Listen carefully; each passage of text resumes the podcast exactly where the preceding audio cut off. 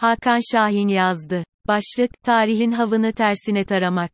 Walter Benjamin, 1940 senesinin Haziran ayında Fransa sınırını geçtiğinde amacı bir an evvel İspanya'ya oradan da Portekiz'e gidip gemiyle Amerika'ya geçmekti.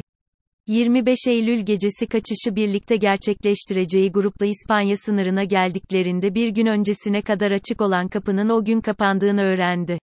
Sınırda Almanya'ya iade edilecekleri endişesiyle beklemeye başladılar.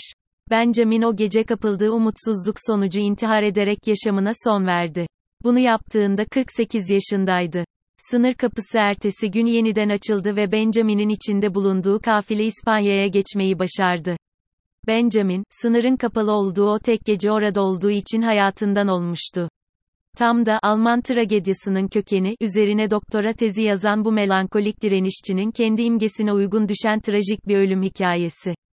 Benjamin'in, bu melankolik direnişçinin, tarih kavrayışını besleyen ve aslında birbirleriyle pek ilintili olmayan üç kaynak bulunuyor, Alman romantizmi, Yahudi mesyanizmi ve Marksizm.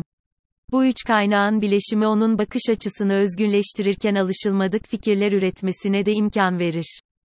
Son Bakışta Aşkın, Türkçesi Metis yayınlarından, Tarih Kavramı Üzerine adlı pasajları işte böylesi bir hayal gücüne açık, alışılmadık ve sarsıcı bir metin. Söz konusu metinde Benjamin bu sarsıcılığı evvela içlerinde yer aldığı tarihsel materyalistlere yöneltir. Benjamin, otomatik bir devrim beklentisini yersiz bularak reddetmekte ve onu kinayelerle yermektedir. Bu ret ile birlikte işçi sınıfının mutlaka devrim yapacağı fikrinde önemli bir kırılmaya yol açar. Metnin bir numaralı pasajında bütün o bilimsel nesnellik iddialarına rağmen, vulger Marksistlerin tarihsel materyalizminin aslında yarı dini bir absürtlük taşıdığını öne sürer. Benjamin'in tarihselcilik eleştirisinin anahtarlarından bir diğeri, tarihsel ilerlemenin doğrusal sürekliliği anlayışını şiddetle reddetmektir. Bu reddediş en çok 9. tezde belirgindir. Geçmişe ve ilerleme fikrine ilişkin görüşü, sırtı geleceğe ve yüzü geçmişe dönük olarak tasvir ettiği tarihin meleği NDE temsil edilir. Tarihçi, bir olaylar zincirini, durmadan molozların üzerine yığılan ve ayaklarının önüne fırlatan tek bir felaket görür. İlerleme denilen şey işte bu fırtınadır. Böylece Benjamin, tarihsel materyalizmin gerçek görevini önce, geçmişi kurtarmak olarak koyar. Bunu yapabilmek için ise devrimci bir gelecek öngörüsüne sahip Marksist tarihsel materyalizm, tarihin havını tersine taramalıdır. Tarihin havını tersine taramak benzetmesini tarihin bilgisini edinirken onun örtüsünü yırtıp parçalamak olarak tanımlayabiliriz. Benjamin tarihin ancak gerçekte nasıl olduysa öyle yansıtılması gerektiğini, bunun içinde tüm ezilenlerin tarihe dahil edilmesi gerektiğini söyler. Tarihsel gerçeklik ancak bu şekilde tam olarak yansıtılabilecektir. Bu olmadan tarih, tam da bugün olduğu gibi, sınıf adaletsizliğinden, toplumsal ve siyasal tahakkümden, eşitsizlikten beslenen bir barbarlık metni olacaktır.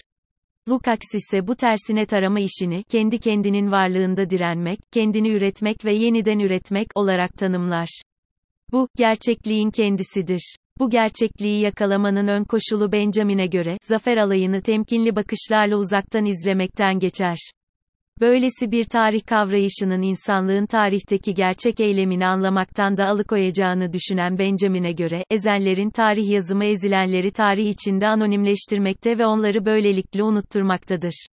Ezilenlerin buna yanıtı, bu tarihin kesintiye uğratılması olmalıdır Benjamin'e göre. Bunun yolu da her tür kültür ürünün gerçek yaratıcısı olan ezilen sınıfların tarihine yer verebilecek yeni bir tarih kavramı ortaya koymaktan geçmektedir.